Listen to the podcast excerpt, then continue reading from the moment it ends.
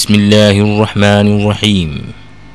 إن الحمد لله نحمده ونستعينه ونستغفره ونستهديه ونعوذ بالله من شرور أنفسنا ومن سيئات أعمالنا. من يهده الله فلا مضل له ومن يضلله فلا هادي له.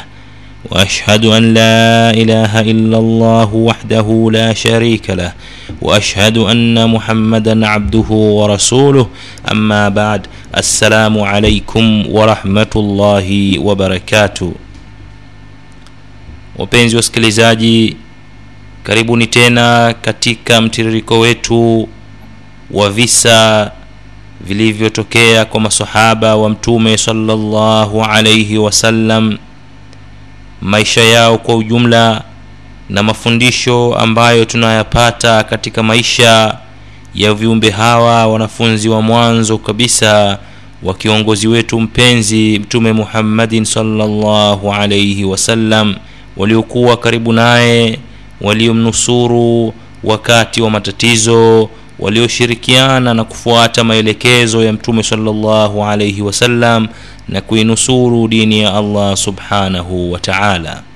Takumbuka kwamba hadi sasa tumekwisha zungumzia masahaba watatu wa mtume salllahu alaihi wasallam na huyu tunayemzungumzia leo ni sahaba wanne miongoni mwa masahaba wa karibu kabisa na kipenzi chetu bwana mtume muhammadin salllahu alaihi wasallam sahaba huyu ambaye alikuwa ni fakiri maskini e, hakujaliwa na mwenyezi mungu subhanahu wa taala umbile liliyokuwa kubwa wala mali wala cheo bali ni mtu wa kawaida kabisa isipokuwa ni mtu wa chini kabisa katika jamii ya watu wa makka katika wakati ule. Sahaba huyu kama anavyoelezewa na wanahistoria wanamsifu kwa kusema kana madumun min almali وهو في الجسم ناحل ضامر وهو في الجاه مغمور alikuwa hana chochote hohehahe maskini asiyekuwa na peni hata moja na aliyekuwa na mwili mwembamba na mfupi na asiyekuwa na cheo chochote sahaba huyu ambaye alikuwa ni mtumishi mmoja kati ya watumishi wa mabwana wakubwa wa kikureishi katika mji wa makka na akifanya kazi ya kuchunga kondoo wa tajiri huyu. Hakutegemea wala hakuna mtu aliyetegemea kwamba atakuja kuona mujiza wa uislamu na wala kwamba atakuja kuwa ni miongoni mwa watu ambao watasomwa katika historia mpaka siku ya qiama sahaba huyu si mwingine isipokuwa ni abdullahi ibnu masud. Abdullahi ibnu masud mmoja katika masahaba maarufu mashuhuri wakubwa kabisa na wasiri wakubwa kabisa wa mtume muhammadin salllahu alaihi wasallam ilikuwaje mpaka mtu huyu kuweza kukutana na mtume salllahu alaihi wasallam na kisha kuiona nuru ambayo ilikuja ikamwongoza maisha yake yote na ikamfanya akawa ni mmoja miongoni mwa watu wakubwa katika historia za dini hii ya kiislamu. Tumwachie abdullah bnu masudi mwenyewe atuelezee alikutanaje na mtume salllahu alaihi wasallam anasema abdullah bnu masud kuntu ghulaman yafian nilikuwa ni kijana mdogo ar'a ghanaman liuqbat bnu abi muid nikichunga kondoo za huyu uqba ibnu abi muid fajaa nabiyi salllahu alaihi wasallam wa abu bakar akaniijia mtume salllahu alaihi wasallam na rafiki yake abu bakar faqala wakaniambia ya ghulam hal indaka min labanin tasqina je una maziwa yoyote utupe tunahisi njaa kiu فقلت إني مؤتمن ولست ساقيكما. hakika ميمي mifugo hii nimeaminiwa نميمي mimi sintoweza kuwapa kinywaji chochote. فقال النبي صلى الله عليه وسلم هل عندك من شات حائل لم ينزو عليها الفحل؟ قلت نعم فأتيتهما بها فاعتقلها النبي ومسح الضرع ودعا ربه فحفل الضرع ثم أتاه أبو بكر بصخرة متقعرة فاحتلب فيها فشرب أبو بكر ثم شربت ثم قال للضرع اقلسي فقلص. فأتيت النبي بعد ذلك فقلت علمني هذا علمني من هذا القول. فقال إنك غلام معلم. ibnu masudi anatuhadithia kukutana kwake yeye kwa mara ya kwanza na mtume salllahu alaihi kama alivyotangulia kusema alikuwa ni, ni, ni, ni, ni mtumishi wa huyu uqba ibnu abi muiti akimchungia e, kondoo zake na mbuzi zake. Akaja mtume salllahu alaihi wasallam na rafiki yake abubakar katika safari zao wakamwomba huyu kijana awasaidie kama kuna maziwa ya akiba wanayo au awakamulie katika wale mbuzi waliokuwepo abdullah ibnu masud akasema hapana hizi mbuzi sio zangu mimi hizi nimeaminiwa. Kwa hiyo siwezi kuvunja amana kwa kuwapa kwa kuwakamulia maziwa ya mbuzi ambazo mimi sizimiliki mtume salllahu alehi wasallam akamwambia je unaye mbuzi hapa ambaye ni mdogo hajawahi e, kupandwa na beberu? Abdullah ibn masud akasema ndio ninaye. Akasema basi niletee huyo mbuzi mbuzi jike.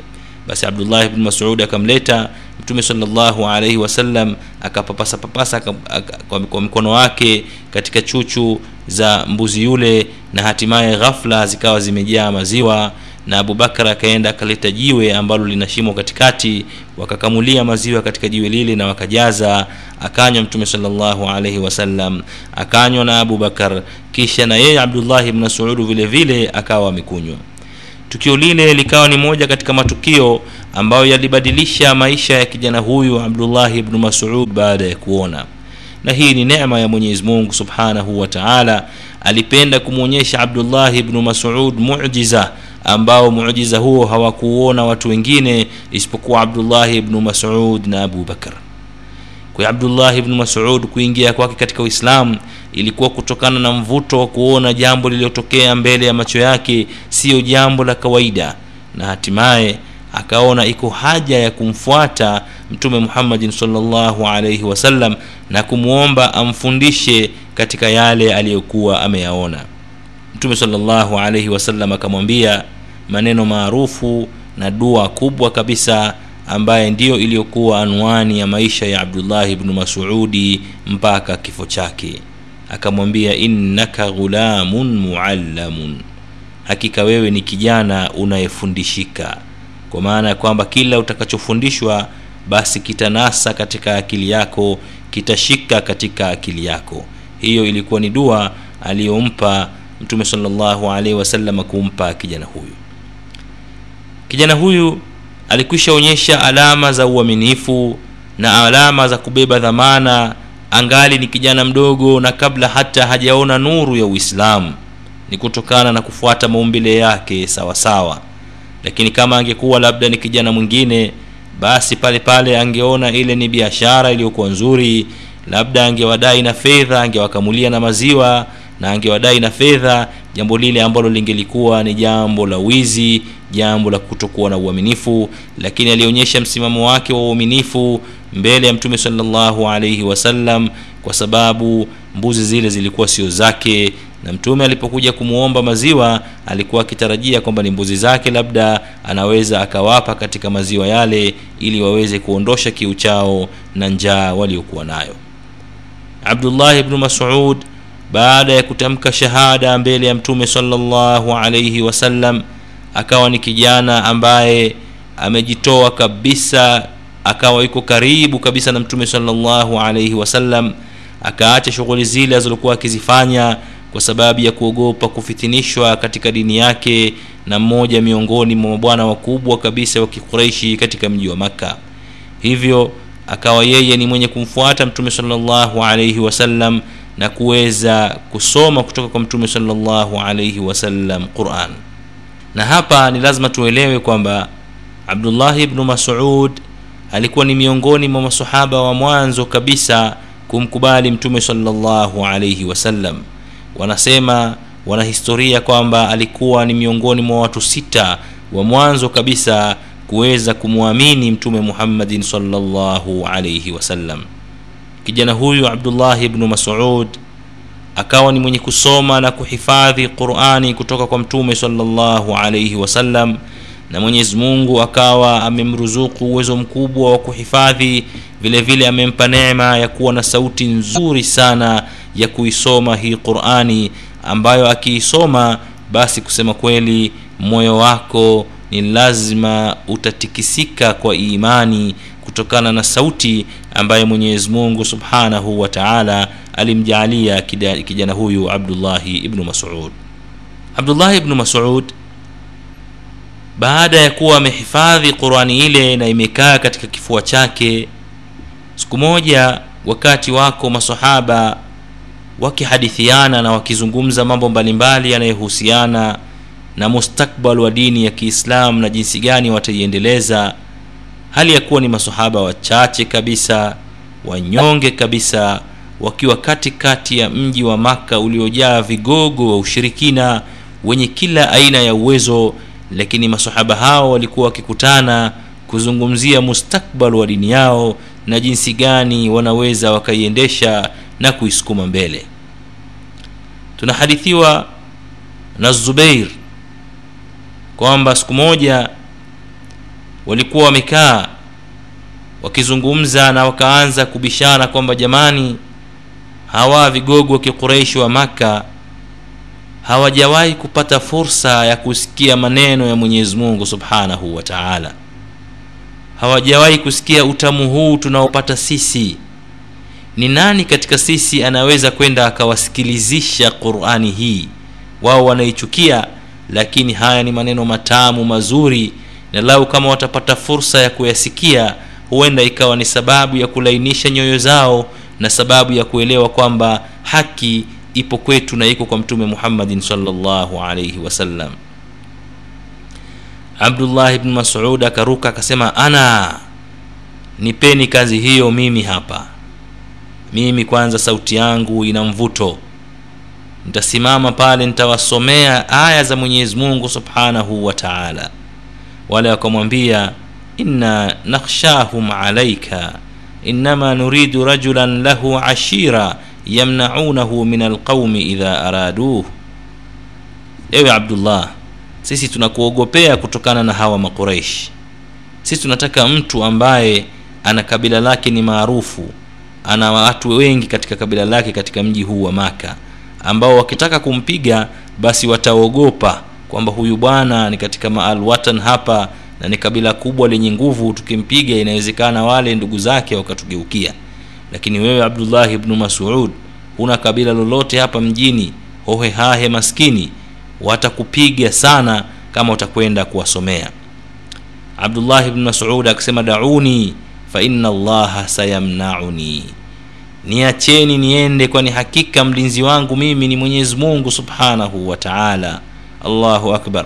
Kijana mdogo kabisa mchunga kondoo na ngamia aliyekuwa hana lolote leo hii ana mlinzi ambaye ni allah subhanahu wa taala. Haogopi lolote akiwa na mlinzi allah subhanahu wa taala. Hajali kwamba yeye hana kabila hana nguvu katika mji wa makka. Ni mtu hohehahe lakini anajiona kwamba anaye mwenyezi mungu. Na ni nani tajiri zaidi kuliko yule aliyekuwa na mwenyezi mungu subhanahu wa taala? Ni nani mwenye nguvu zaidi kuliko yule ambaye mlinzi wake ni mwenyezi mungu subhanahu wa taala subhanallah hizi ni imani zilizopandikizwa na mtume salllahu alaihi wasallam katika nyoyo za masahaba hawa aliyekuwa akiwafundisha maneno ya allah subhanahu wa taala فغدا ابن مسعود حتى أتى المقام في الضحى وقريش في إنديتها فقام عند المقام ثم قرأ بسم الله الرحمن الرحيم رافعا به صوته الرحمن علم القرآن خلق الإنسان علمه البيان عبد الله بن مسعود akaondoka akaenda mpaka katika nyumba tukufu ya makka katika sehemu ile ya kisimamo pale mchana kabisa wakati makuraishi wamekaa katika vijiwe vya msikiti ule mtukufu vigogo wa makureishi wakizungumza akafika pale na akaanza moja kwa moja kusoma surati rahman kwamba bismillahi rrahmani rrahim kwa jina la allah mwingi wa rehma mwenye kurehemu. Arrahman mwenyezi mungu mwenye rehma allama lquran amefundisha quran. Khalaqa linsan amemuumba binadamu. Allamahu lbayan na akamfundisha ubainifu. Aliyasoma maneno haya katika surati rrahman kwa sauti iliyokuwa nzuri na kwa sauti ya juu kabisa. Tena ameyasoma wapi ndugu zangu waislamu? Katikati ya msikiti mtakatifu wa makka wakati ule ukiwa umejaa masanamu ya makureishi na pale wamekaa vigogo wa makureishi ambao ni maadui nambari moja wa dini ya kiislamu na mtume muhammadin salllahu alaihi wasallam tena wamesomewa qurani hiyo na nani kwa mara ya kwanza na mtumishi wao kijakazi wao waliokuwa wamemwajiri wenyewe awachungie kondoo. Leo amepata ushujaa wa hali ya juu anakuja kusimama katika sehemu takatifu na kuzungumza maneno ambayo wenyewe hawapendi hata kuyasikia kusema kweli ilikuwa ni mapinduzi makubwa kabisa katika mtazamo wa makafiri katika mji ule wa maka katika zama hizo. Vile vile ilikuwa ni mapinduzi makubwa kabisa katika kikundi kidogo kabisa cha hawa waislamu kuweza kuwafikishia makureishi qurani kwa mara ya kwanza katika msikiti ambao wenyewe waliujaza masanamu wakiyaita kuwa ni miungu yao.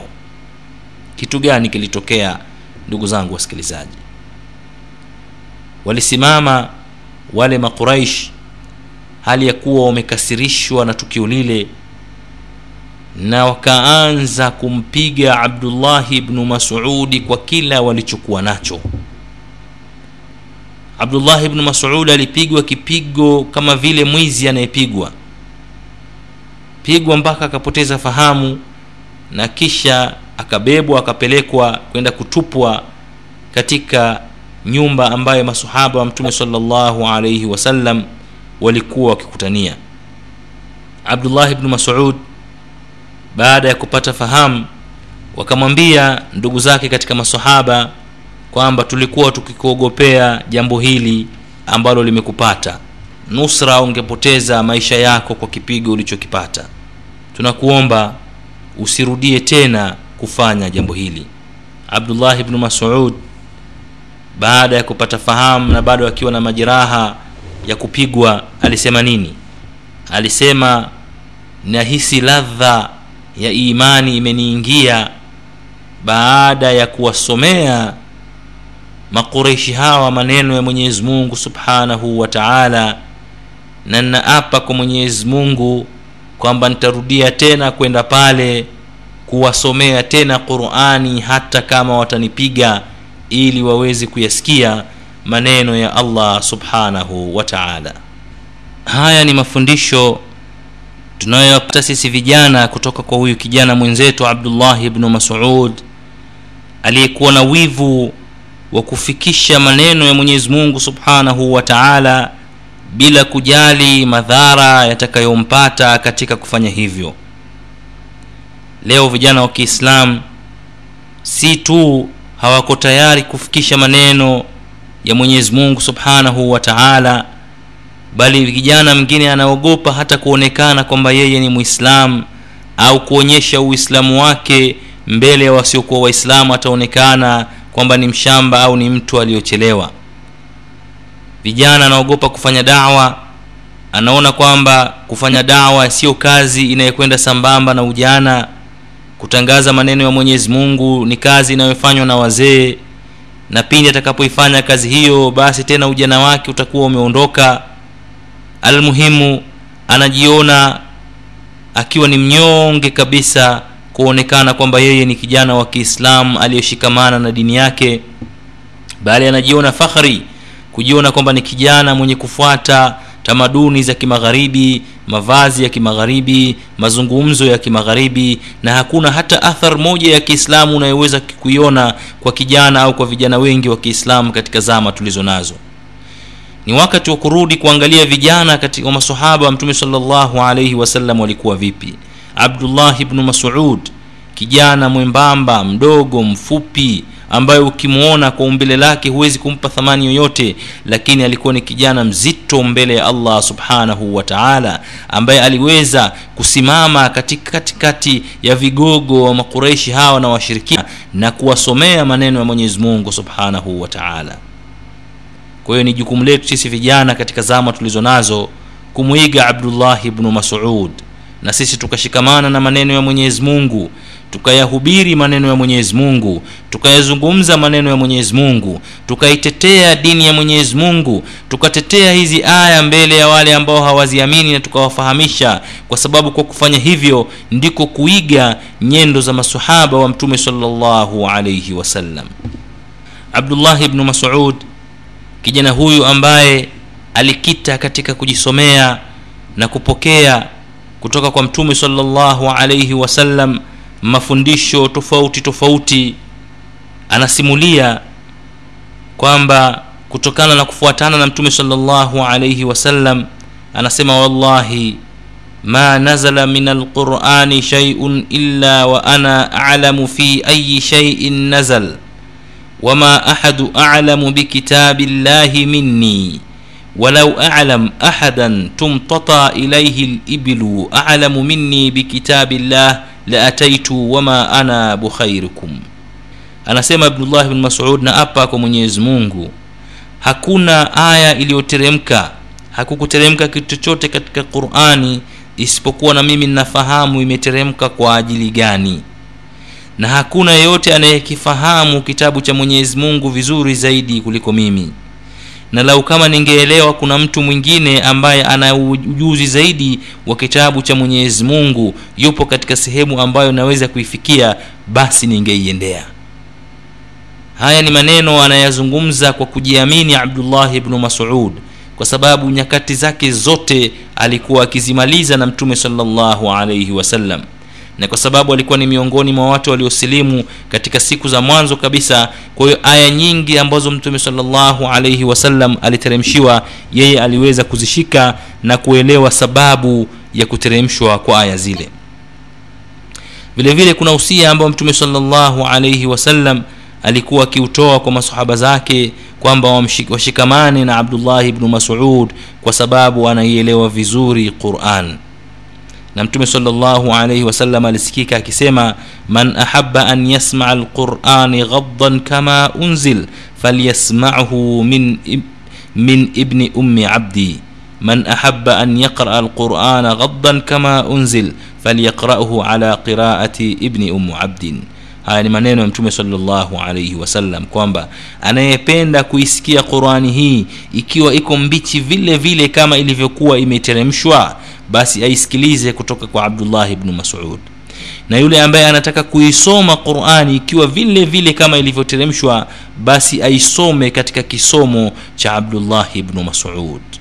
Kwa abdullahi bnu masud kwa ushahidi huu wa mtume salllahu alaihi wasallam alikuwa ni miongoni mwa masahaba waeledi mno na waerevu mno wa qurani na sababu za kuteremshwa kwa aya na usomaji wa qurani katika ile ile njia ambayo jibrili alimfundishia mtume muhammadin salllahu alaihi wasallam na hii ndiyo maana mtume salllahu alaihi wasallam mara nyingine alipokuwa anaipenda kusikiliza qurani basi alikuwa akimwita abdullahi bnu masud kwa sababu kisomo chake anachokisoma ndio kile kile ambacho mtume salllahu alaihi wasallam alikuwa akifundishwa na jibril. Alikuwa akimwita akimwambia iqra alaya ya abdullah. Ewe abdallah nisomee quran. Qala abdullah aqra alaika wa alaika unzila ya rasul allah nikusomee qurani hali ya kuwa qurani hii imeteremshwa kwako ewe mjumbe wa mwenyezi mungu qala lahu rasulu salllahu alaihi wasallam inni uhibu an asmaahu min ghairi mimi napenda kuisikia qurani hii ikisomwa na mwingineo. Niweze kuisikiliza kwa utulivu kabisa nipate mawaidha. Faakhadha ibnu masud yaqra min surati nisa hata wasala ila qaulihi taala فكيف إذا جئنا من كل أمة بشهيد وجئنا بك على هؤلاء شهيدا؟ يومئذ يود الذين كفروا وعصوا الرسول لو تسوى بهم الأرض ولا يكتمون الله حديثا. فغلب البكاء رسول الله وفاضت بالدموع عيناه وأشار بيده إلى ابن مسعود أن حسبك حسبك يا ابن مسعود. Ibnu masud baada ya kuambiwa na mtume salllahu alaihi wasallam amsomee qurani na kwamba mtume salllahu alaihi wasallam anapenda kusikia qurani ikisomwa na mwingineo abdullah ibnu masud akaanza kumsomea qurani katika surati nisa mpaka alipofika katika ile aya inayesema vipi tutakapoleta katika kila umma tukaleta shahidi na tukakuleta wewe muhammad kwa hawa kuwa ndio shahidi wao siku hiyo watatamani wale ambao walikufuru na kumwasi mtume lau ardhi hii ingekuwa wangekuwa sawasawa na ardhi yani wangefutika katika mgongo wa ardhi wala hawa wala yaktumuna llah hadithan wala wasingejificha au kuzuia kwa mwenyezi mungu subhanahu wa taala mazungumzo yao. Mtume salllahu alaihi wasallam ilipofikia aya hiyo akawa ni mwenye kulia na akamnyooshea na, na macho yake yamejawa na machozi na akamwashiria abdullah ibn masud kwa mkono wake kumwambia hasbuk inatosha ya ibnu masud inatosha ya ibnu masud. Kwa hapa mtume salllahu alaihi wasallam alikuwa akipenda kusikiliza qurani kutoka katika kwa kinywa cha abdullah ibn masud akiisoma kutokana na sauti yake iliyokuwa na mvuto. Vile vile tunapata mafundisho hapa ya kwamba inafaa wakati mwingine na ni vyema wakati mwingine ukawa umesikiliza qurani kutoka katika msomaji ambaye sauti yake ina aina fulani ya mvuto ambayo itakupandisha wewe imani na itafanya maneno yale yaweze kuingia katika hali fulani ya kukuathiri zaidi kama alivyofanya mtume salllahu alaihi wasallam na rafiki yake au na ndugu yake mwanafunzi wake abdullahi ibnu masud. Kwa hiyo ni muhimu kuweza kutumia fursa hii ya mwezi mtukufu wa ramadhani kama ukijisomea qurani vile vile upate fursa ya kusikiliza qurani kwa kuweka kanda kufungulia redio ukasikiliza qurani ikisomwa kwa sauti nzuri kabisa na ukitadabbar yale maana yake huenda mwenyezi mungu subhanahu wa taala akazidisha imani katika nafsi yako yaqulu hudhaifat bnu lyaman ma raaitu ahadan ashbaha birasulillahi fi hadiyihi ودله وسمته من ابن مسعود وقد ولقد علم المحظوظون من أصحاب محمد أن ابن أبو عبد أقربهم إلى الله زلفى anasema huyu mmoja katika masahaba wa mtume salllahu alaihi wasallam sijawahi kumwona mtu anayefanana na mtume salllahu alaihi wasallam katika mwenendo wake na katika me, me, e, dalili zake na katika upole wake kushinda abdullahi ibnu masud kwa sababu ni kijana ambaye ameleleka kuanzia akiwa mdogo kabisa akiwa pembezoni mwa mtume salllahu alaihi wasallam.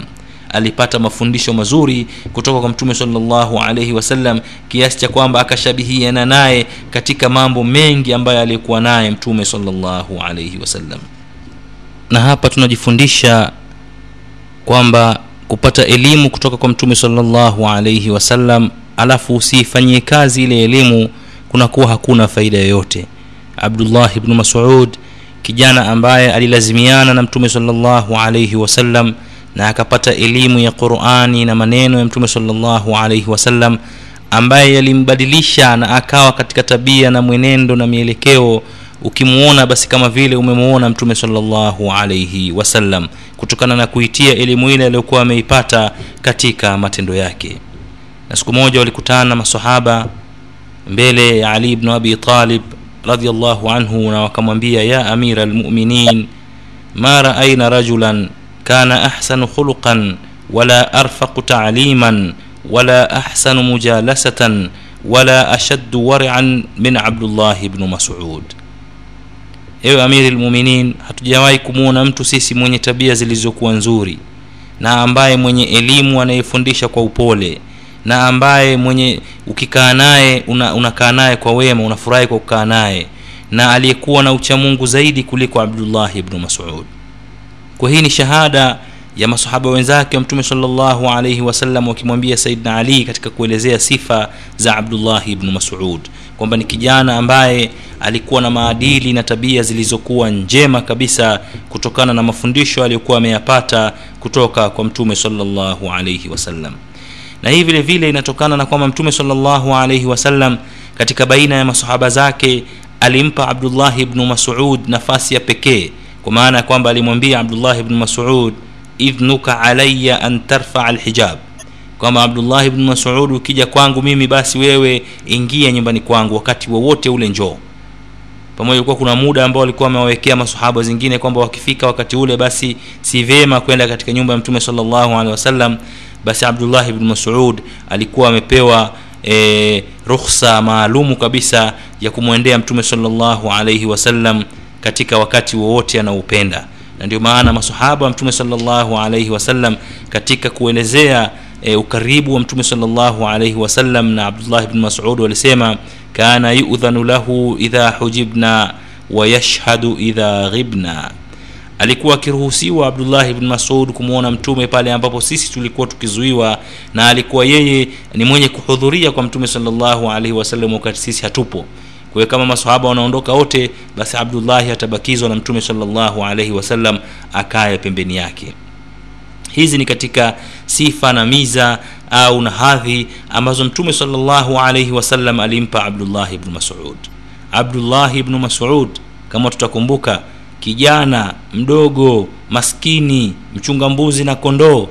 Leo amepewa hadhi kubwa kabisa na mtume salllahu alaihi wasallam na amekuwa ni nyota miongoni mwa masahaba wa mtume salllahu alaihi wasallam ama kweli mwenyezi mungu subhanahu wa taala humwongoza anayemtaka humkirimu anayemtaka abdullahi ibnu masud mtu ambaye alikuwa asifahamike katika historia wala angekuwa amekufa asingejulikana hata na kijana yeyote katika mji wa makka lakini leo anakuwa ni mtu wa kusomwa katika historia ya umma huu wa kiislam. Hiyo yote ni kutokana na imani yake ya kumwamini mwenyezi mungu subhanahu wa taala. Na, na, na, na abdullah ibnu masud aliandamana na mtume salllahu alaihi wasallam katika sehemu nyingi ambazo mtume salllahu alaihi wasallam alikwenda. Na vile vile abdullah ibn masud alipata nafasi na hadhi ya kushiriki katika vita vyote ambavyo alipigana mtume muhammadin salllahu alaihi wasallam kiasi cha kwamba abdullah ibn masud akawa anaelewa yote ambayo yameuzunguka uislamu na historia ya uislamu kama vile ni mwandishi mkuu wa historia ya Kiislamu kutokana na kulazimiana na mtume salllahu alaihi wasallam na kichwa chake kuwa chepesi cha kuweza kufahamu mambo mengi ambayo mtume salllahu alaihi wasallam aliyekuwa ameyafundisha.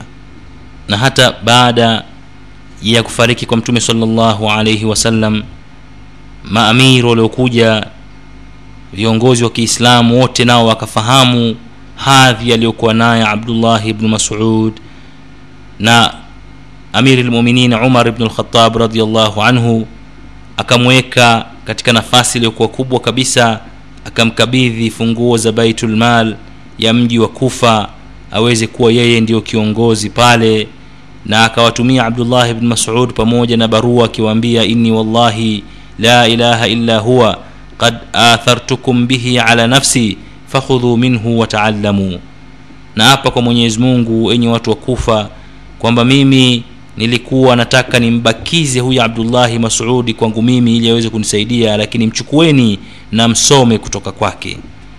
Na abdullahi bnu masud alipokwenda katika mji wa kufa kuwa kama ni kiongozi sehemu za iraq watu wote walimpenda. Na kusema kweli ilikuwa ni kama mujiza kwa sababu watu wa iraq ilikuwa sio rahisi kumpenda kiongozi wao kwa sababu ulikuwa ni mji wa fitna mji wa majungu lakini wote walikubaliana kumpenda abdullahi bnu masudi kutokana na tabia zake na mwenendo wake ambao uliweza kuwaridhisha na kuwakusanya wote katika maadili na tabia zilizokuwa nzuri kabisa. Abdullahi bnu masud mmoja katika masahaba wa mwanzo kabisa masahaba kumi wa mtume salllahu alaihi wasallam waliobashiriwa pepo wakiwa katika mgongo wa dunia. Abdullah ibnu masud sahaba ambaye alikuwa akisifika kwa wembamba wake na udogo wa umbile lake lakini aliyoyafanya yalikuwa ni makubwa kutokana na ukubwa wa imani yake na mapenzi aliyokuwa akipewa na mtume salllahu alaihi wasallam na mtume salllahu alaihi wasallam katika kuwaonyesha na kuwafahamisha masahaba zake hadhi ya abdullahi ibnu masudi kwa mwenyezi mungu subhanahu wa taala. Siku moja mtume salllahu alaihi wasallam alimtuma ibnu masud amtafutie mswaki wa mti. Abdullahi akawa anapanda katika mti kwa ajili ya kumkatia mtume salllahu alaihi wasallam mswaki. Akakunja kikoi chake alichokuwa amekivaa basi vile vimiguu vyake jinsi vilivyokuwa vyembamba na vina matege vikawafanya masahaba waliokuwa pale wote waanze kuangua kicheko kutokana na ile umbile dogo na miguu yake jinsi ilivyokuwa miembamba. Mtume salllahu alaihi wasallam akawaambia tadhakuna min saqi bni masud lahuma athqalu fi lmizani عند الله min jabalin uhudin mnacheka kutokana na wembamba wa miguu ya bnu masud na miundi yake. Hakika hiyo miundi miwili ni mizito katika mizani ya mwenyezi mungu kushinda mlima wa uhud. Subhanallah kwa hiyo ni jambo ambalo lilikuwa kwa masahaba likionekana kwamba ni kichekesho kutokana na lile umbile dogo na alivyokuwa mdogo mdogo abdullahi bnu masud. Lakini mtume akawekea wazi kwamba abdullah bnu masud ile miguu yake basi ni mizito kuliko hata mlima wa uhud. Miguu ambaye abdullah bnu masud alikuja akamkanyagia kifuani mmoja katika vigogo wa ushirikina na ukafiri abu jahal katika vita vya badr wakati akiwa akikata roho na pumzi za mwisho zikimtoka ni abdullah bni masud aliyempachikia mguu wake juu ya kifua chake. Hii yote ni kuonyesha jinsi gani ambavyo mtume salllahu alaihi wasallam alivyo mkirimu na kumpa hadhi huyu mwanafunzi wake abdullahi bnu masud kutokana na nini? Kutokana na mapenzi makubwa aliyokuwa akimpenda mtume salllahu alaihi wasallam na kutokana na kuipenda dini ya kiislam basi mtume salllahu alaihi wasallam aliweza kumpa hadhi ile mbele ya masahaba wenzake. Wapenzi wasikilizaji sahaba huyu ambaye tumemzungumzia abdullahi bnu masud alikuwa pamoja na kuwa katika uislamu wake bado ni maskini vile vile. Hakuwa ni mwenye fikra ya kukusanya dunia bali hamu yake yote ilikuwa ni kupata radhi za mwenyezi mungu subhanahu wa taala na tunaelewa katika hadithi maarufu na kisa maarufu pale mtume salllahu alaihi wasallam alipokuwa amewaambia wanawake wa kiislamu watoe sadaka kwa sababu yeye amewaona kwamba wengi wao watakuwa ni watu watakaoingia katika moto wa jahannam. Basi mke wa abdullahi bnu masud alikuwa akiitwa zainab kuisikia maneno yale ya mtume salllahu alaihi wasallam alimwendea mtume salllahu alaihi wasallam akamwambia ewe mtume mimi nataka kutoa sadaka na zaka ya mali yangu. Lakini mme wangu abdullahi bnu masud ni maskini anastahiki zaidi mimi nimpe. Je naweza nikampa? Mtume salllahu alehi wasallam akamwambia umpe sadaka hiyo mume wako. Hii inadhihirisha jinsi gani ambavyo abdullahi bnu masud hali yake jinsi ilivyokuwa. Lakini pamoja na hali hiyo ya umaskini na ufakiri haikumzuia kutafuta elimu kwa mtume salllahu alaihi wasallam haikumzuia kuwa na imani isiyotetereka mbele ya allah subhanahu wa taala. Leo wengi wetu maisha yanapomwendea kombo kidogo tu basi mambo yote yanamteremshia mwenyezi mungu kwamba ndiyo sababu. Anaona kwamba dini ndio imemletea umaskini kusoma dini ndio kunakumletea umaskini kuwa ni mtu mwenye kushikamana na mafundisho ya uislamu ndio kunamletea umaskini basi anaamua kuachana nayo na kufanya mambo mengine. Ukimuuliza nakwambia bwana ah bwana maisha yamenileta huku. Lau kama kina abdullahi bn masud wangeamua kuingia katika mambo ya biashara na kuachana na mambo ya dini basi kusema kweli dini hii isingetufikilia mimi na wewe hivi leo lakini walitoa muhanga maisha yao yote kwa ajili ya kutafuta radhi za mwenyezi mungu subhanahu wa taala na kuweza kupata mafundisho ya mtume salllahu alaihi wasallam abdullahi bnu masud haikuwa yeye matamanio yake katika dunia hii ni kuweza kujilimbikizia mali na kupata umaarufu wa kidunia lakini lengo lake kubwa lilikuwa ni kupata radhi za mwenyezi mungu subhanahu wa taala na alipokuwa akiulizwa na masahaba wenzake abdullahi bni masud unataraji nini na unatamani nini kutoka kwa mwenyezi mungu subhanahu wa taala?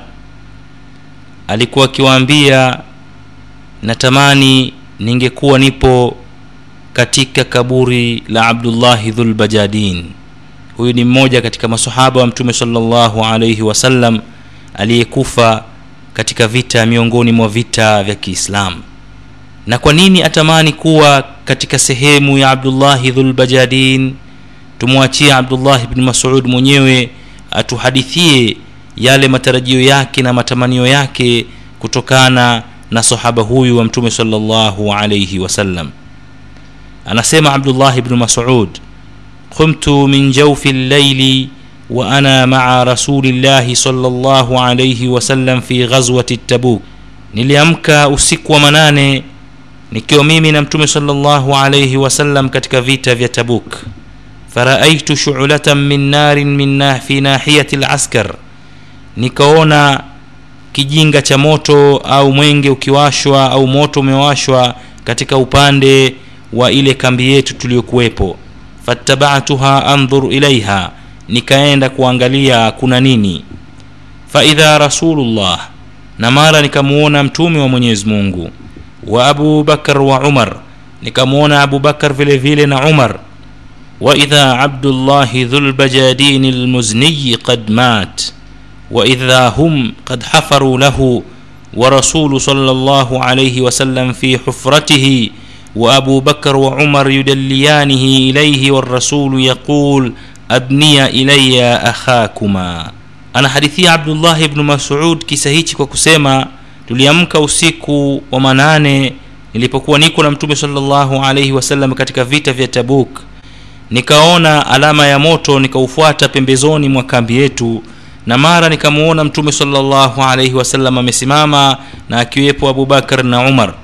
Na nilipofika pale kumbe ilikuwa ni sahaba mwenzangu abdullahi dhulbajadini lmuznii amekwisha fariki na mtume salllahu alaihi wasallam amekwisha mchimbia pale kaburi tayari kwa kumzika. Na akawa mtume salllahu alaihi wasallam anamwambia abubakar na umar msogezeni ndugu yenu ili tuweze kumwingiza katika mwanandani. Fadalayahu ilaihi wakamsogeza abdullahi dhulbajadin. Falamma hayaahu lilahdihi qal alipomfikisha pale katika mwanandani mtume salllahu alaihi wasallam akasema allahumma inni amsaitu anhu radiyan farda anhu. Ewe mwenyezi mungu hakika mimi nimeridhika na mja wako huyu basi nawe ridhika naye. Abdullah bni masud anasema nilitamani na naendelea kutamani kwamba ningekuwa mimi ndiyo mwenye kaburi lile. Natamani ningekuwa mimi ndiyo mwenye kuzikwa pale ndani kutokana na maneno mazuri aliyoyazungumza mtume salllahu alaihi wasallam ni maneno gani hayo? Ni pale mtume salllahu alehi wasallam aliposema ewe mwenyezi mungu mimi nimeridhika na huyu abdullahi dhulbajadin basi wewe kuwa radhi naye. Kwa hiyo lengo kuu alilokuwa akipigania abdullahi bni masud katika maisha yake yote ni kuweza kupata radhi za mwenyezi mungu subhanahu wa taala na radhi za mtume salllahu alaihi wasallam. Hilo ndio lilikuwa lengo la abdullah bnu masud katika maisha yake yote aliyokuwa ameishi kupata radhi za allah subhanahu wa taala.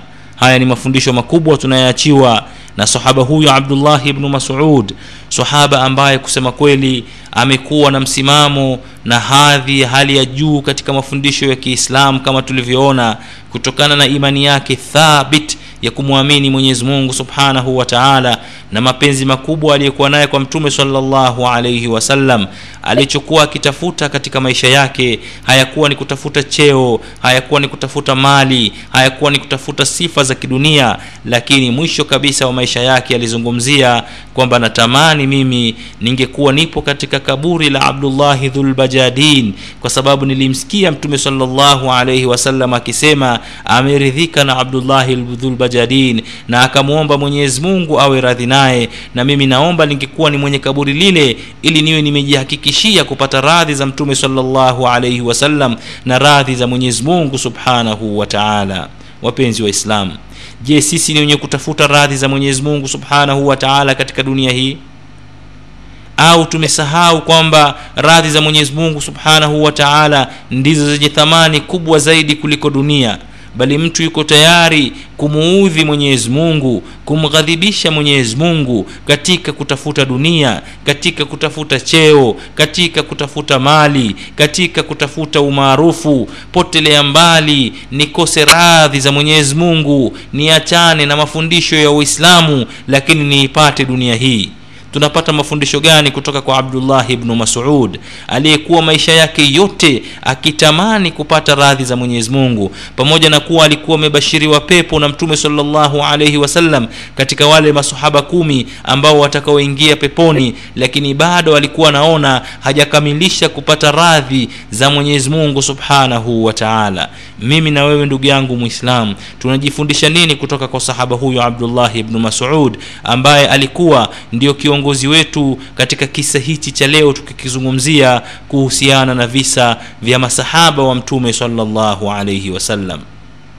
Ni matumaini yangu na ni matarajio yangu kwamba tumejifundisha mengi mimi na wewe katika maisha haya ya mtu huyu ambaye alikuwa ni mtu wa kawaida kabisa katika jamii lakini aliweza kufanya mambo makubwa kabisa kwa dini yetu hii ya kiislam na akawa ana daraja kubwa kabisa mbele ya mtume salllahu alaihi wasallam tunamwomba mwenyezi mungu aweze kutujaalia tuweze kufuata nyenendo za waja hawa wema ili tuweze kupata radhi za allah subhanahu wa taala katika kuinusuru dini yetu na kuiweka katika hali ambayo tumeamrishwa na mwenyezi mungu subhanahu wa taala allahuma arina alhaqa haqa warzuqna ittibaah wa arina albatila batila warzuqna ijtinaba birahmatika ya arhama arrahimin وصلى الله على نبينا محمد وعلى آله وصحبه وسلم والسلام عليكم ورحمة الله وبركاته